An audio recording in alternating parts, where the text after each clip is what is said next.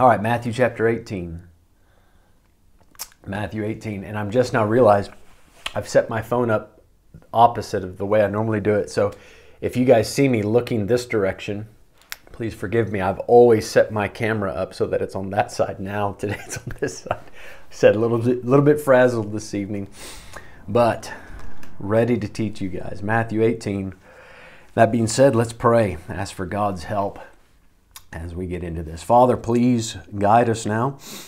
We we're opening up your book. This isn't uh, this isn't just my book. I didn't write it. Lord, it's, it's, it's not the book of any man. Man couldn't put this book together, not, not this smartly. I know you used men and you continue to use men, but Father, we know that the Holy Spirit is behind these words, and therefore we, we look to, to you for guidance. Please speak to our hearts tonight. We ask it in Jesus' name. Amen. Amen. All right, you might have received the outline for this evening. Three parts. Part number one Little is much, verses 1 to 14. Little is much. And then verses 15 to 20, the local church manual. Local church manual. And then verses 21 to 35, the end of the chapter, Lord have mercy. Lord have mercy. And that has a double meaning to it. You'll see as, uh, as we get into it. All right, verse number, verse number one. At the same time came the disciples unto Jesus, saying, Who is the greatest in the kingdom of heaven? It appears, as I understand it, that the disciples had this conversation more than once, which is kind of surprising. And I think we would maybe chalk up this, what seems to be a bit of an immature conversation, which one of them is going to be the greatest if you think about it, where they're at in their discipleship, I know that they've been walking with the Lord for close to three years by this point, but they're still rather new to the what we would call Christian life. As time goes on and you get in later into the book of Acts, you have Peter and John and James and these men writing their epistles. They, of course, uh, I, I don't think later on in their life would have this conversation, but they want to know what does it take to be greatest in, in the kingdom? Understanding that's the millennial kingdom, Jesus ruling on earth. Verse 2, uh, here's the answer they were not expecting. Jesus called a little child unto him and set him in the midst of them and said, Verily, I say unto you, except ye be converted and become as little children, ye shall not enter into the kingdom of heaven. That's a very interesting statement. I wonder, I really would like to ask the disciples, well, and ask the Lord as well.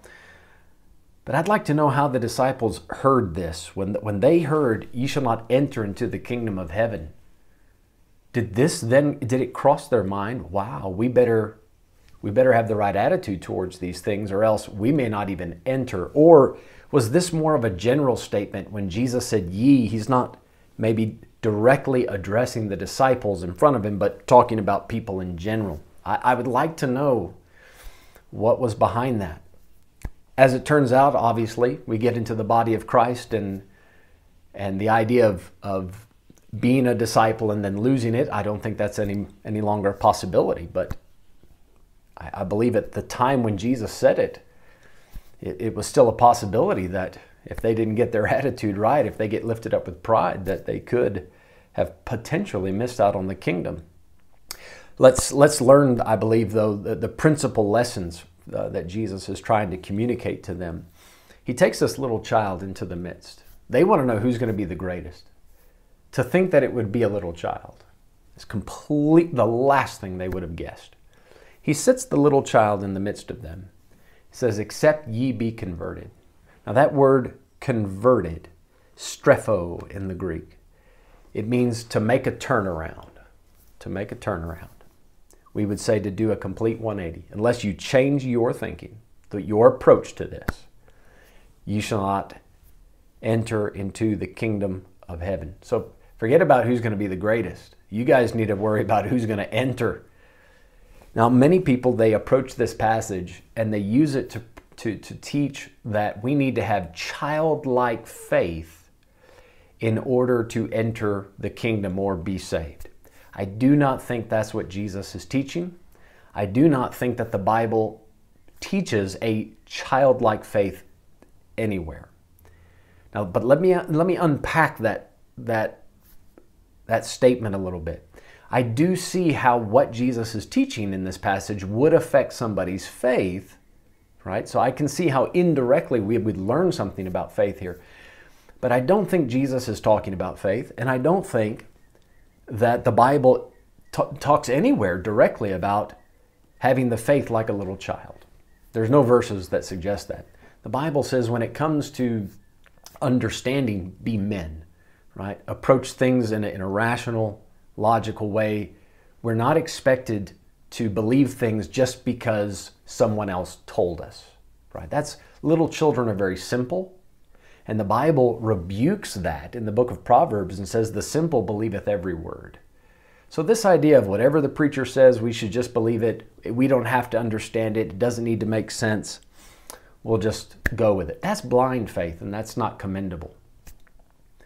But if you do have a validated, verified, reliable source, such as the Bible, if you have a preacher saying, Thus saith the Lord, and he's giving you something out of the Bible, you can trust that.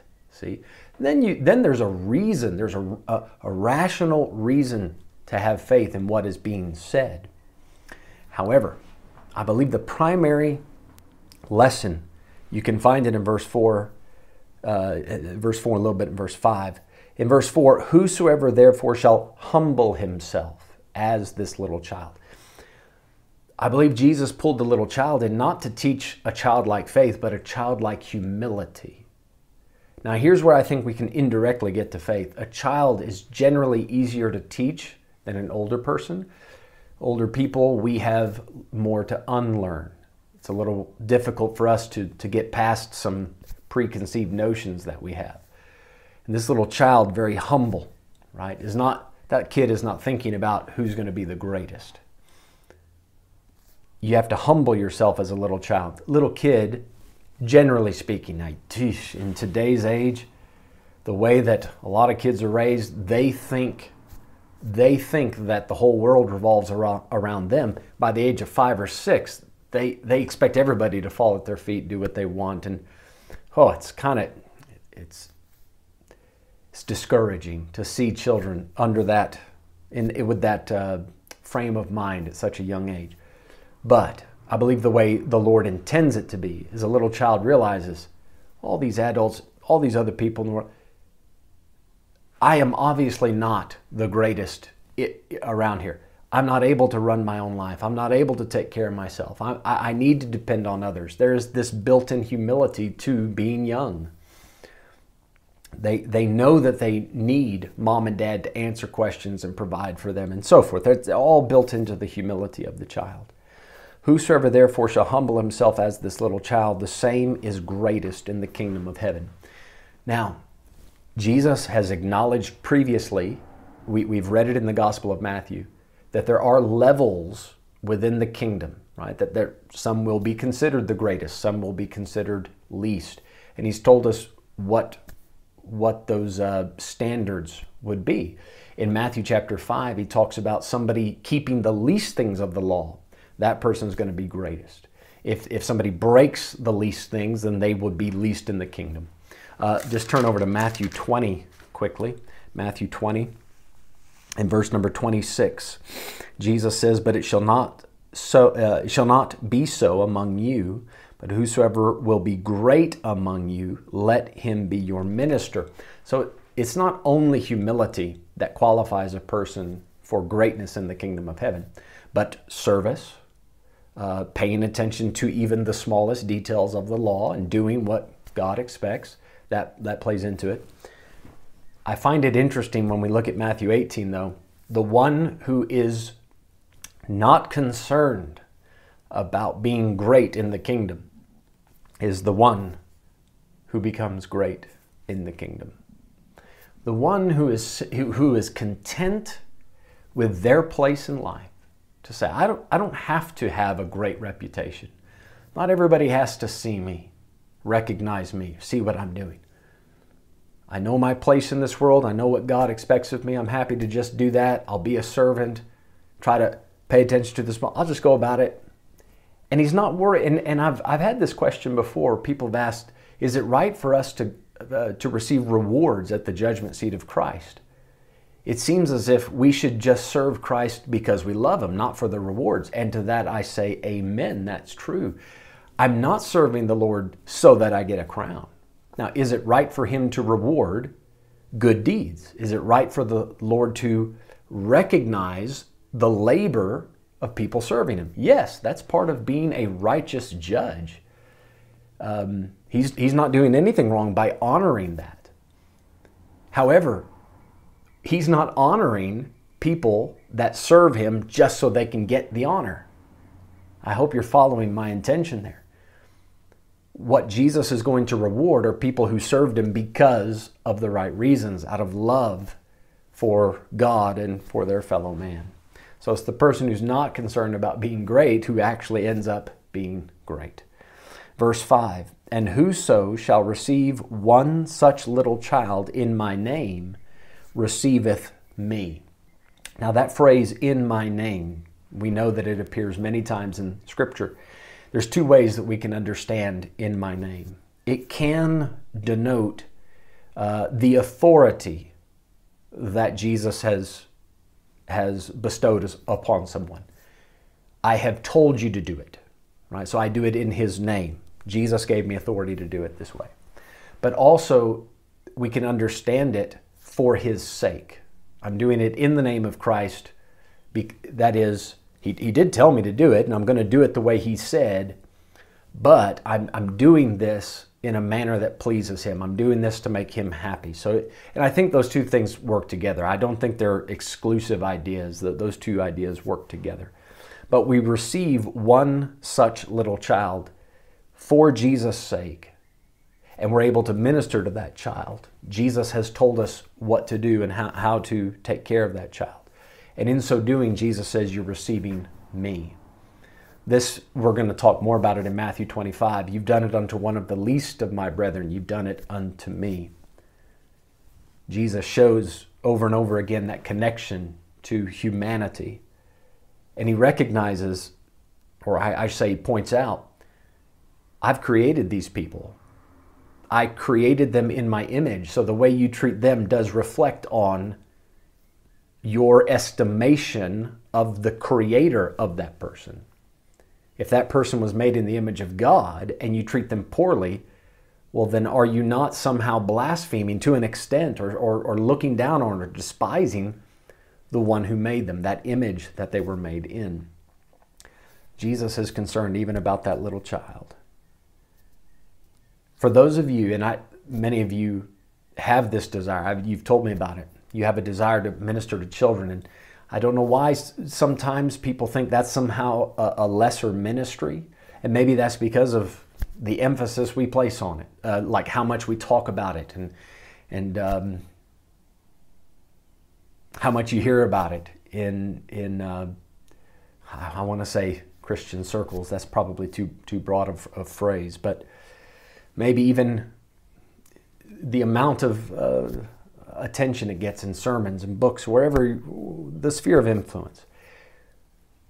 We, we think, well, all the action is with the adults. You know, they're the ones that pay the bills, and you see these hardened men and women, lifelong uh, sinners. They're hardened through sin, and then they get converted. Big deal. You know, th- those are the stories that get told. Then you hear about the little kids and somebody that's just, you know, teaching the Sunday school class or taking care of you know, mom taking care of kids at home, they think, well, that's, you know, it's, it's, great, but it's, it's not, it's not incredibly special. I don't know. I don't know. If I'm reading this right, taking care of those little kids for Christ's sake, in the way that Christ commanded, it's a big deal. It is a big deal. Man, moms, I would cling to this verse. If, if, if sometimes you get discouraged and think, I wish I could do more for the Lord, but I'm stuck at home with the kids. And I, I understand you don't mean that in a, in a bad way. It's just sometimes it gets to you. I really want you to take a hold of these verses because, boy, you're, you're doing something really important. Verse 6 But whoso shall offend one of these little ones which believe in me, it were better for him that a millstone were hanged about his neck, and that he were drowned in the, in the depth of the sea. Jesus is illustrating just how bad it is to cause one of these little ones to stumble in their walk with God. Now, notice little ones, we're, we're obviously not talking about infants, right? These little ones are at such a place in their life that they're able to believe in Christ. So, that age is going to be different for every individual.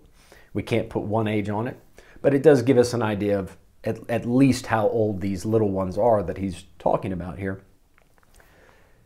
But to steer them in the wrong direction, either through words or actions, Jesus said, you would, it would be preferable to have a horrible death than to live out the rest of your days and get to the judgment having messed up and caused to stumble, that is, to offend these little ones to get to the judgment, and God says, These kids heard you, saw you, and that's why they ended up living this bad life. It's your fault.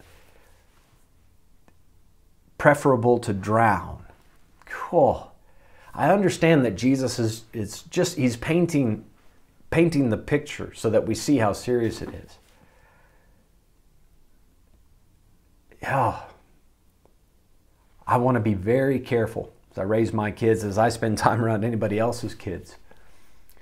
And I don't want to do it just as a show in front of them. I want them to see a genuine love for God in me, in my home, in our church. I want them to see exactly how wonderful it is to walk with God and how sweet it is to hear the voice of, of the shepherd. My sheep hear my voice. I want them to, to experience the love that God has given to me. I want to share that with them. Would you agree with me? According to verse 6, Jesus has a very high standard on our behavior. He expects us to be doing our best so that these little ones get the right idea that they see what's important, that we should fear God, etc., etc. It's not something to be taken lightly. Jesus moves on now with this idea, this this serious offense that be, that can be committed. In verse 7, he moves into this a little broader, but same idea. Woe unto the world because of offenses. I find interesting the word behind offenses. The Greek word behind that is, listen to this, scandalon. Scandalon, you might say. Scandalon. Almost like vandalon, but scandalon. Scandalon. And that's where we get the English word scandal. So the offenses to which Jesus is referring is not the accidental or you know, when you just had a bad day or messed up and, and you made a mistake, those, are those can be considered offenses, but the offense that he's targeting here are the presumptuous kind, where you know you're doing it wrong, and you just keep doing it anyway. That's the offense he's talking about. Woe unto the world because of offenses. So the world has misery and destruction. Woe carries that meaning misery and destruction because of offenses, because people know they're doing wrong and keep doing it. The world's a miserable place because of that. For it must needs be that offenses come. Interesting statement. We can understand this one of two ways.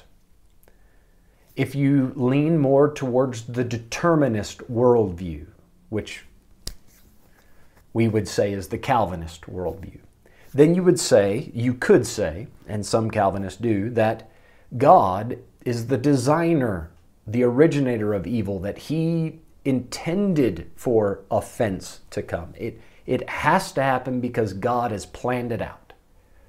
Now, that's a very slippery slope once you go down that theological path, but that's one, one way of understanding that phrase. Here's the other way that the world is so depraved that these scandals are going to happen.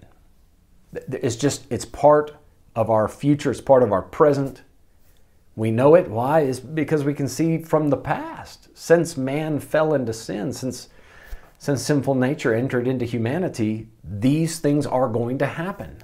Not that they should, not that God had planned it out or wants it to happen, but this is what we can expect from human nature. Then at the end of the verse, he says, But woe to that man by whom the offense cometh. So the world's going to have problems and make mistakes, but you don't have to be the one making those mistakes.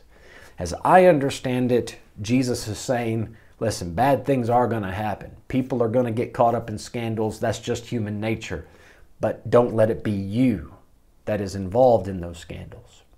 Whereas the determinist would read this maybe to say God has planned these things out, and if you're one of the people that God has has prepared to do these bad things, you're one of these vessels of wrath. Well, shame, too bad for you. Woe to you. I just don't see God making that kind of plan, and I don't see Jesus showing up saying, "Hey, too bad." I, that just doesn't seem to ring right with me. But as we get into verse 8, I believe verse 8 is going to help us understand verse 7 a lot better. Verse 8 Wherefore, if thy hand or thy foot offend thee, cut them off, cast them from thee.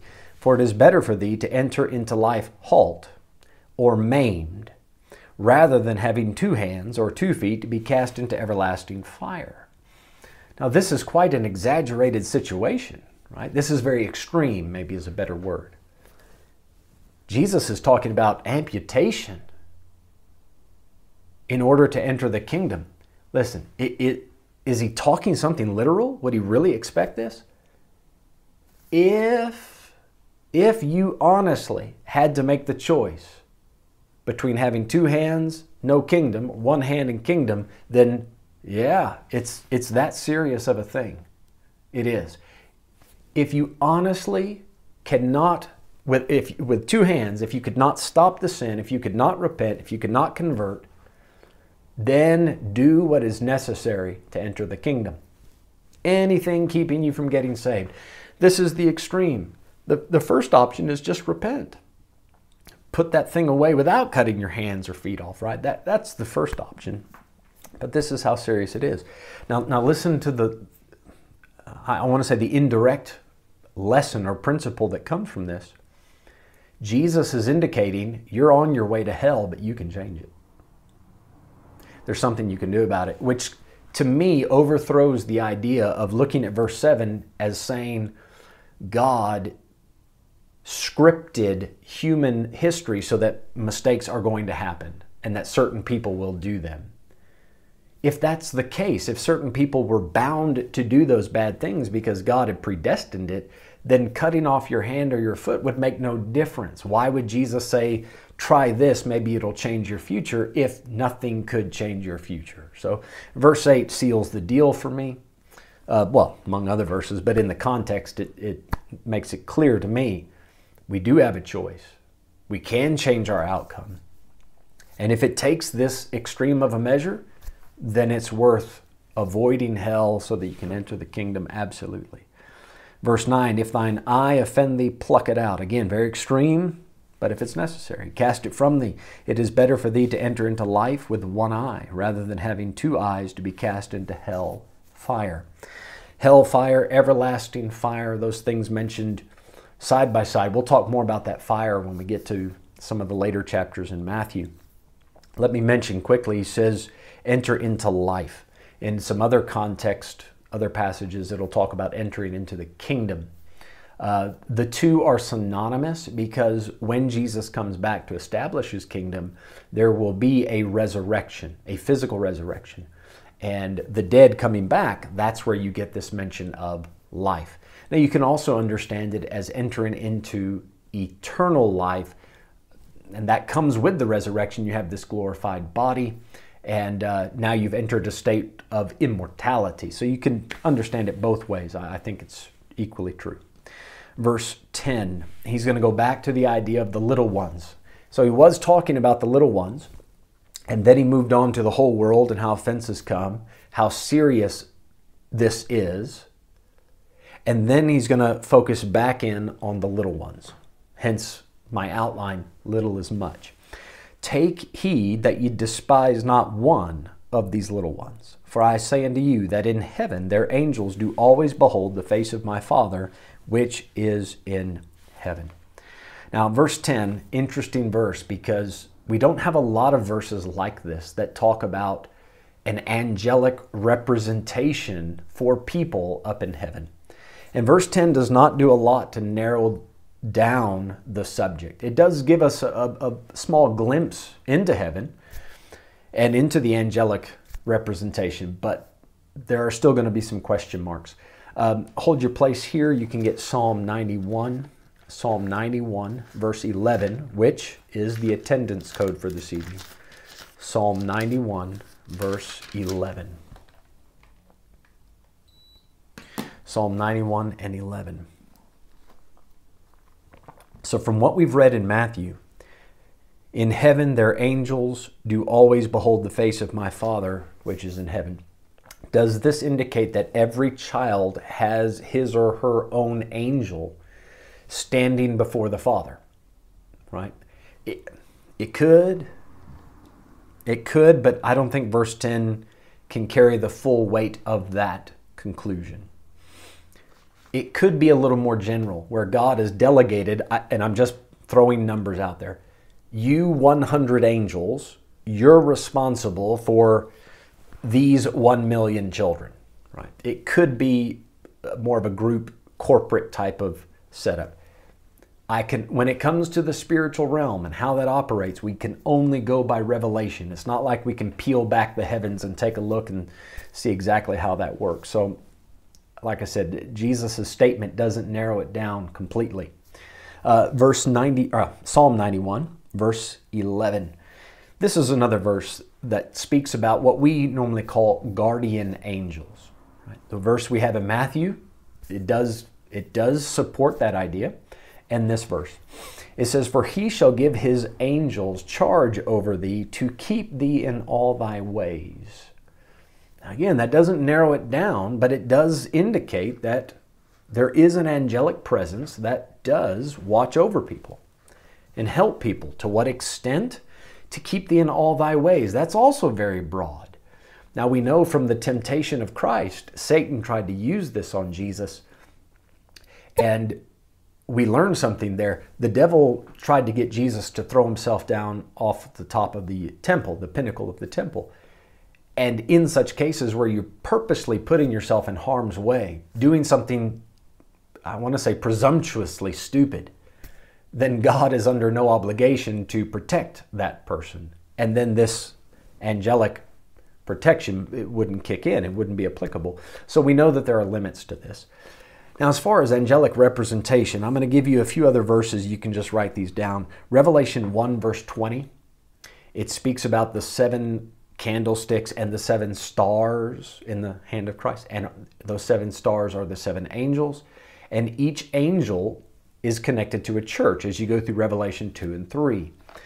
So it looks as if those local churches, and we might even be able to extend it to local churches today, have angelic oversight. To what extent, I don't know, but there it stands. Uh, also, Daniel chapter 10, verse 13.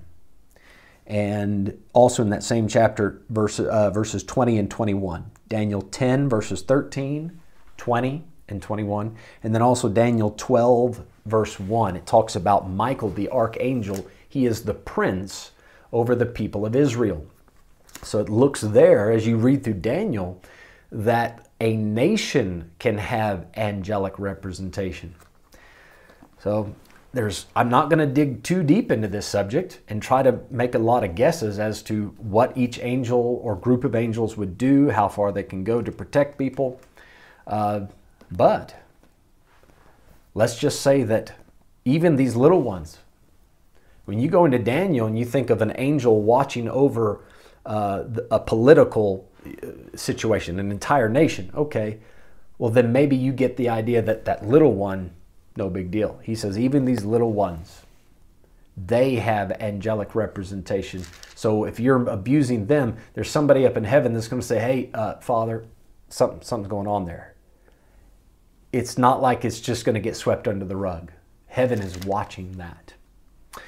All right, um, verse 11, Matthew 18, verse 11. He says, For the Son of Man has come to save that which was lost. Now, notice the context. We know that in other places Jesus says this, and it's in the context of all humanity. This is in the context of little ones. So, the idea of, an, of, a, of a ministry that targets children, evangelizing children, it's a legitimate ministry. It is. Even little ones can be lost. If they're, if they're capable of believing in Christ, then they're capable of, of being lost because they understand right from wrong. Now, verse 12 says, How think ye, if a man have an hundred sheep, and one of them be gone astray? Doth he not leave the ninety and nine and goeth into the mountains and seeketh that which is gone astray? Now, in other contexts, Jesus says this again with the general audience of all humanity. Here he's talking about little ones, verse 13. And if so be that he find it, verily I say unto you, he rejoiceth more of that sheep than of the ninety and nine which went not astray. Even so, it is not the will of your Father which is in heaven that one of these little ones should perish. So Jesus came to seek and to save that which was lost, and that is not only grown men or women, even the little kids. We sing that song, Jesus loves the little children. All the children of the world, red and yellow, black and white, they are precious in His sight. Jesus loves the little children of the world. Now, I don't know if you know how that proceeds, but you sing the same thing, but you sing it faster and faster. Jesus loves the little children, all the children of the world, red and yellow, black and white, they are precious in His sight. Jesus loved little children of the world. And it's just faster and faster. Jesus loved little children, all the children of the world, red and yellow, black and white, they are precious in His sight. Jesus loved the little children of the world. I, I, I suggest that you try that with your family and see how fast you can make that. It's a lot of fun. I enjoy that. But there's a very great truth behind it these little children. It's the will of our Father, which is in heaven, that not one little one perish. Forgive me, but I'm also going to draw from this a conclusion about determinism. If God has elected some to eternal life and reprobated others, rejected others to eternal damnation, what do we do with these little ones? Because Jesus made it clear not one of the little ones, God doesn't want any of them to perish. So that means all the little kill, all the little children, the kids, are chosen.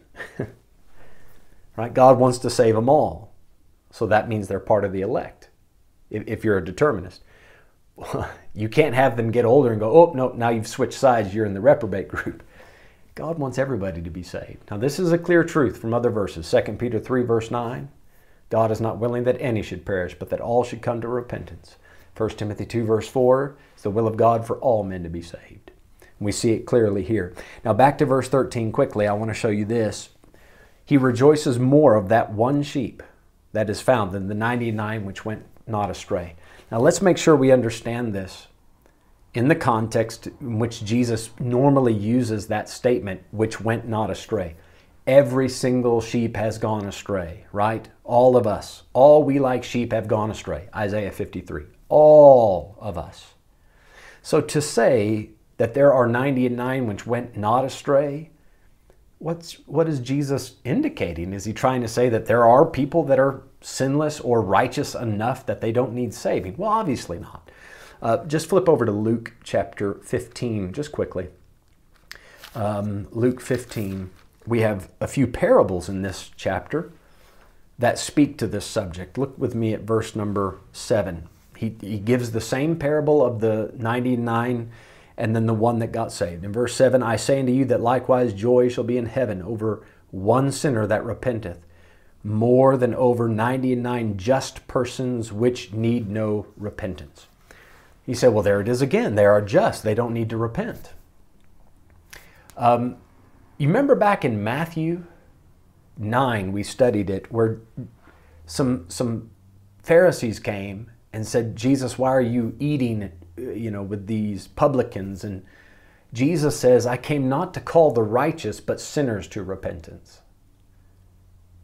Now, he says that almost tongue in cheek because the Pharisees counted themselves as righteous people. But it's the wrong kind of righteousness, it's a self righteousness. And in Luke 15, if you know these parables, we, we end up on the prodigal son, and then there's an older brother. And the prodigal son is a picture of the publicans, the harlots, the, the really wicked of society that go astray and then come back in repentance. The older brother is a picture of the Pharisee, the Sadducee, the scribe, who is this hypocritical, outward, self righteous kind of guy, doing it for the show. Inwardly, he's full of dead men's bones. He doesn't think that he needs to repent. Right? So that when Jesus uses that phrase, he uses it in that context. It's not that there are some sheep that never need saving, but there are some sheep that think that think they're righteous enough. And Jesus is trying to indicate you guys think that God up in heaven is all excited about how righteous you think you are. That's not the case. Even this little one that gets saved, Matthew 18, great joy over that, more than this outward religious show that a lot of people are putting on. All right, Matthew 18, let's get into verse 15, the local church manual. Local church manual, verse 15. Moreover, now he's moving on with the idea of offending people, right? He's just been talking about that. You can offend the little one, you cause him to stumble or doubt or you know, fail to walk with God properly. And then he spoke generally about how the world does it. Now he's going to talk about in the church. Sorry, I look this way again. Forgive me. Back to this side. Even in the church, sometimes somebody can do or say something that offends you, and it can cause you to stumble. Uh, how do you deal with that? Verse 15 Moreover, if thy brother shall trespass against thee, go and tell him his fault between thee and him alone. You do not gossip about it. Here's how it's often handled somebody does you wrong, and at least half of the church finds out about that fault before you ever approach that person who did you wrong.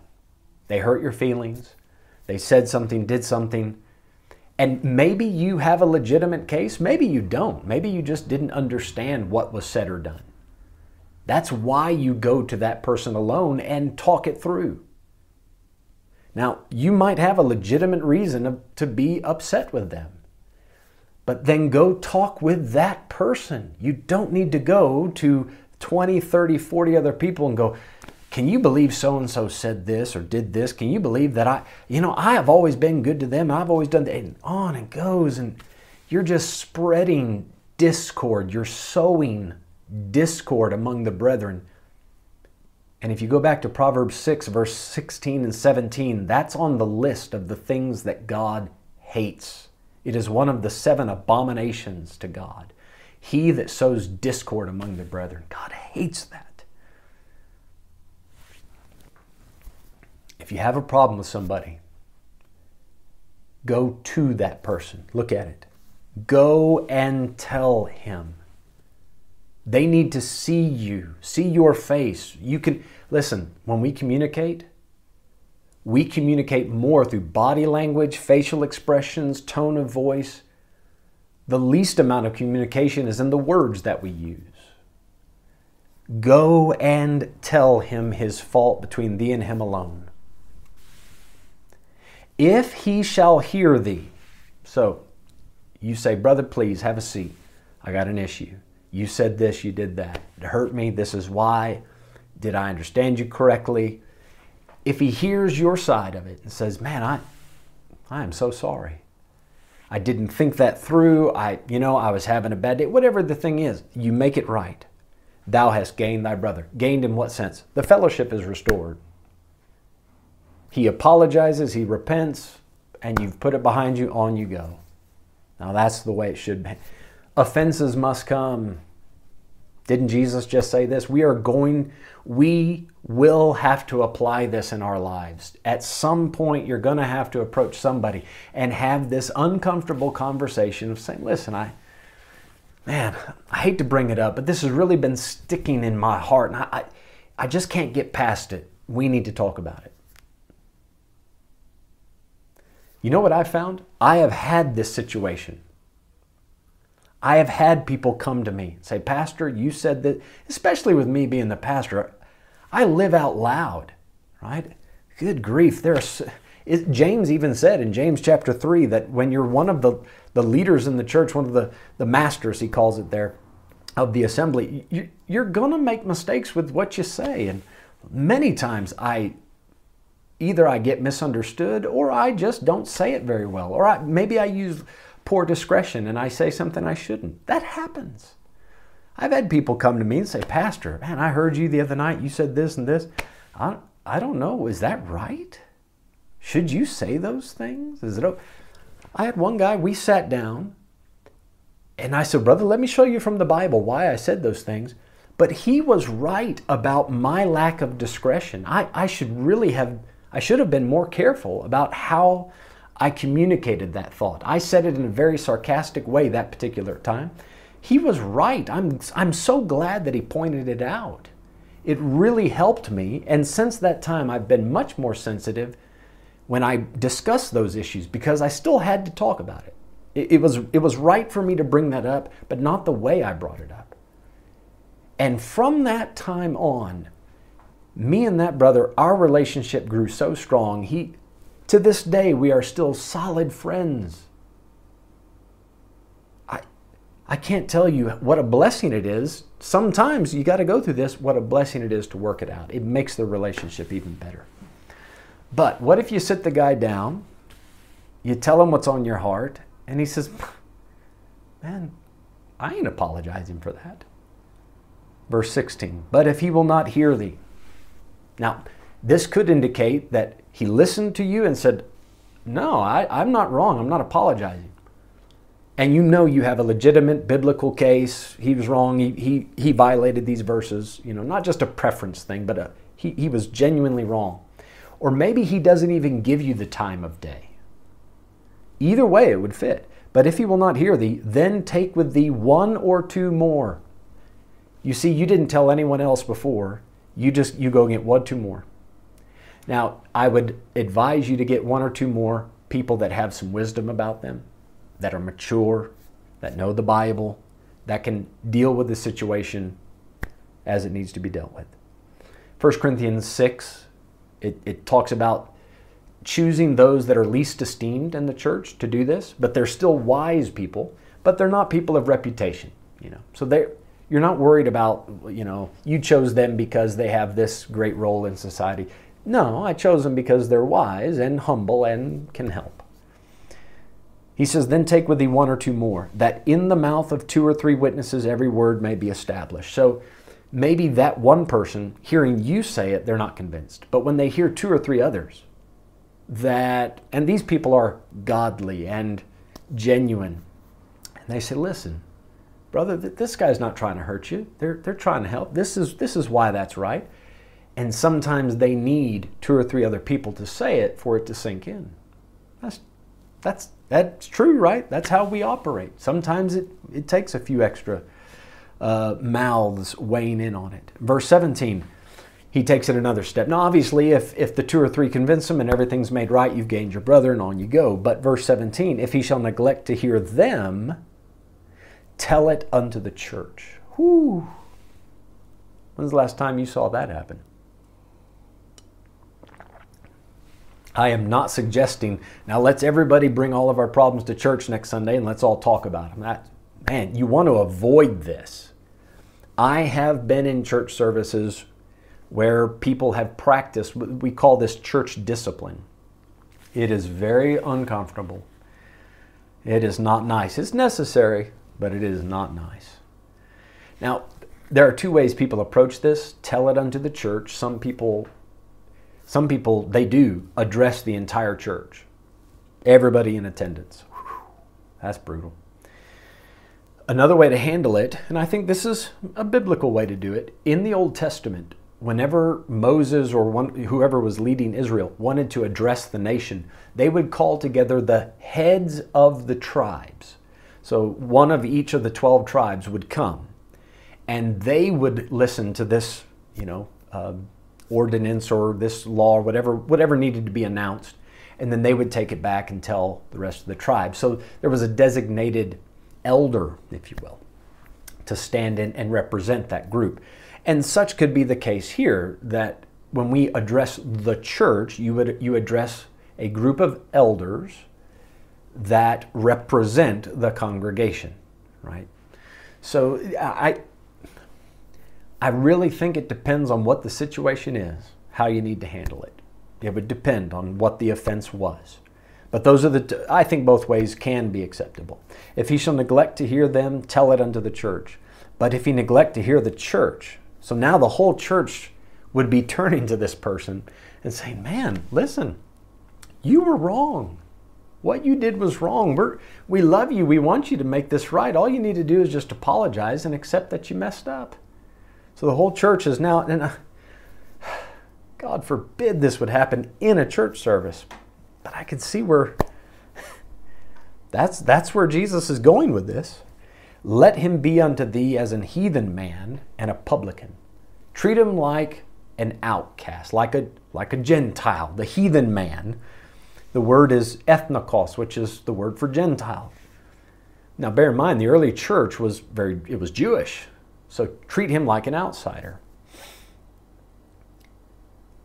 This matches what Paul tells the churches in the New Testament. In 1 Corinthians, in 2 Thessalonians 3, you admonish the brother, you warn him, and if he doesn't want to repent, then you excommunicate him. You put him out of the church. It's not because you hate him, it's not because you want to see his life destroyed. You do this to get his attention so that he sees how serious it is.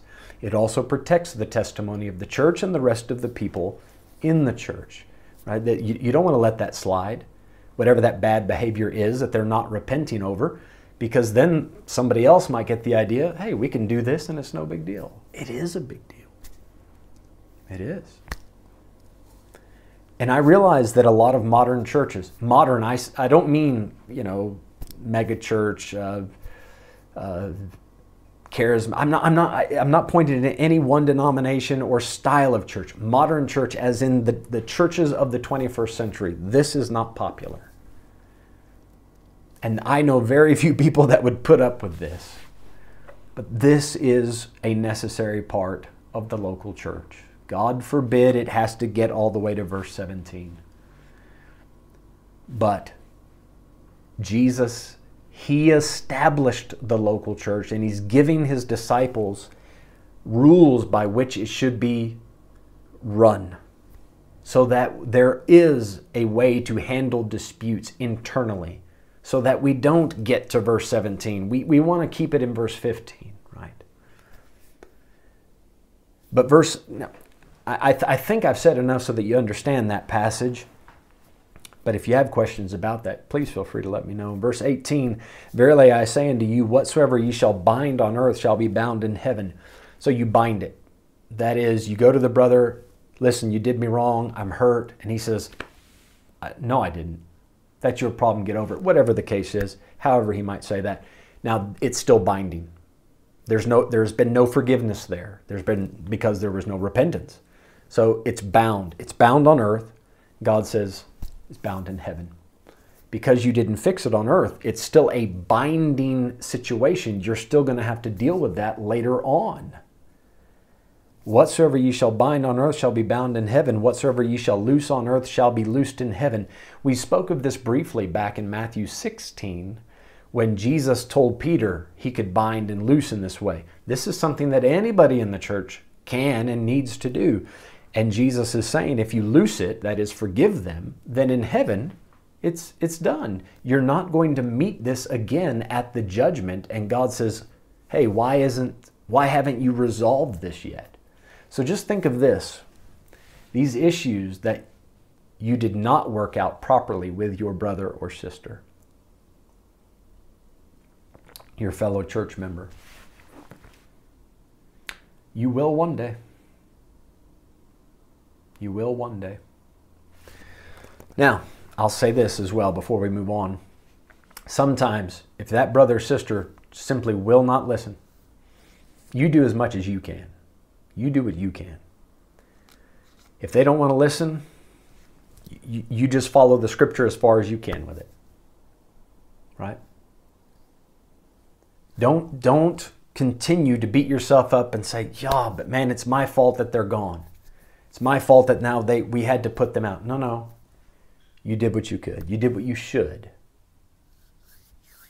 Some people may not like that high level, that high standard that you're trying to keep. It's not that you're trying to be hard or disagreeable. You're trying to keep that church a holy and sanctified place. Verse 19 Again, I say unto you, now, he starts by saying again, so it's in the same line of thought. It's not exactly the same situation, but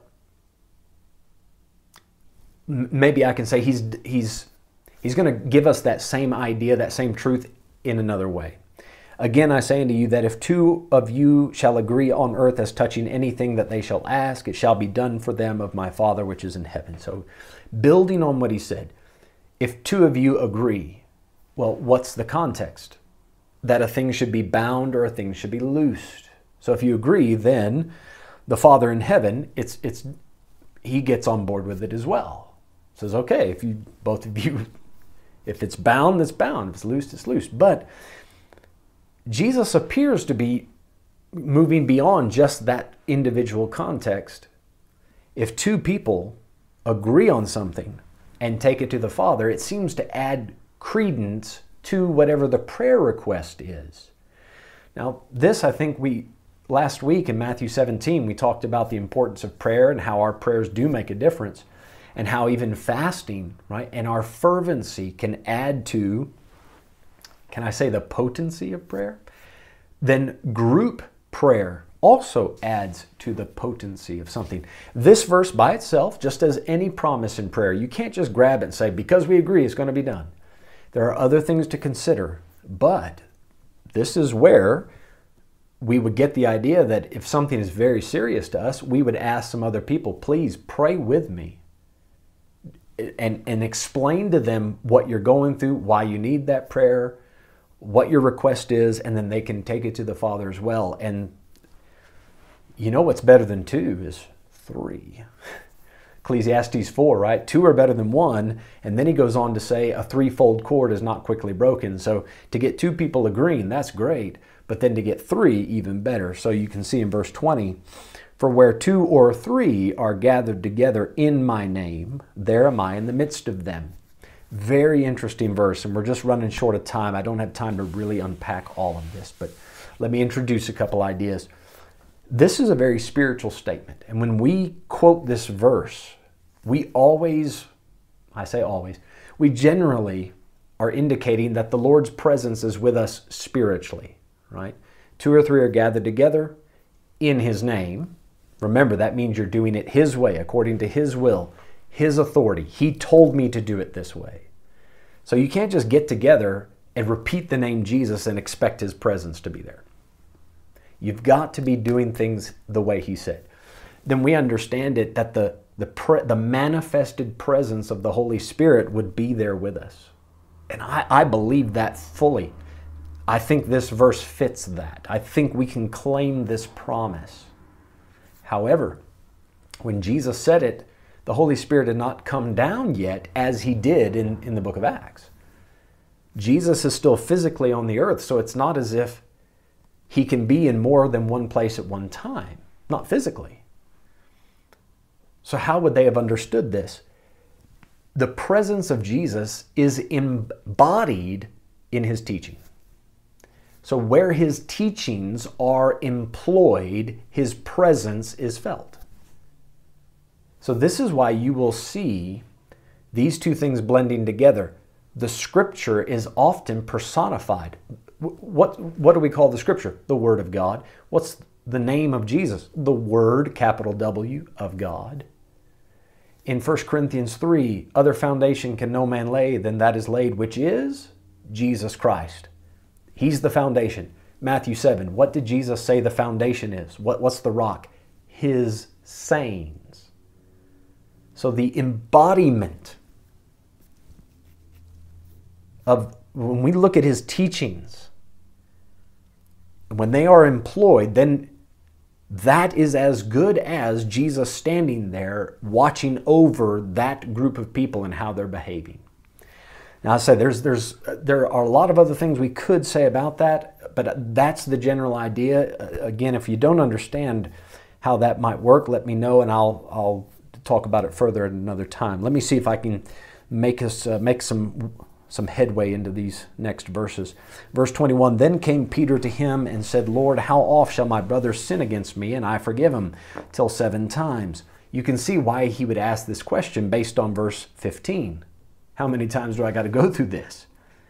Verse 22 Jesus saith unto him, I say not unto thee until seven times, but until 70 times seven. Now, if you were with us, I, can't remember when I said it recently.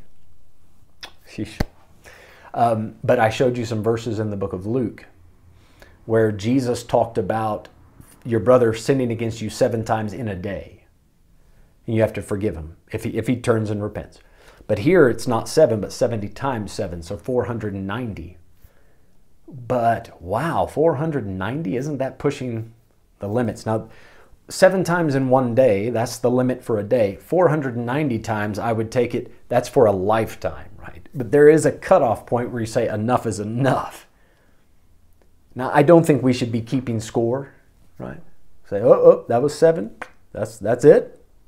Do it again. Done. I, but but there there is there does come a time where you say enough is enough. Now, coincidentally, 490. That's a very unique number in the Bible. This, if you take the time of the judges, look in the book of Judges, Samuel is the last judge. Look at the time. You go Samuel 490 years back, you'll see it's the time of the judges, 490 years.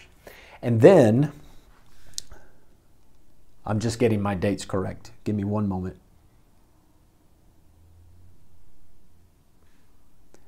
That's right. From Saul, King Saul, to Nebuchadnezzar. So this is Zedekiah, when Zedekiah is taken into captivity by Nebuchadnezzar. So from Saul to Nebuchadnezzar, 490 years. 490 years. Now, I take it that from the time Israel had a king with Saul till the time of Zedekiah, the land of Israel should have been governed by the word of the Lord, but they weren't. Some of the kings did employ the word, but not, not many of them. For those 490 years, every seventh year the people of Israel were supposed to allow the land to rest. They were not supposed to farm the land. But for 490 years, they kept working the land every seventh year. God, now, if you do that every seventh year, guess what? That 70 years that the land should have rested, the people of Israel didn't leave it alone. So God removes them from the land for how long? For 70 years. He says, You guys go to Babylon, we're going to give the land the break that it was supposed to get.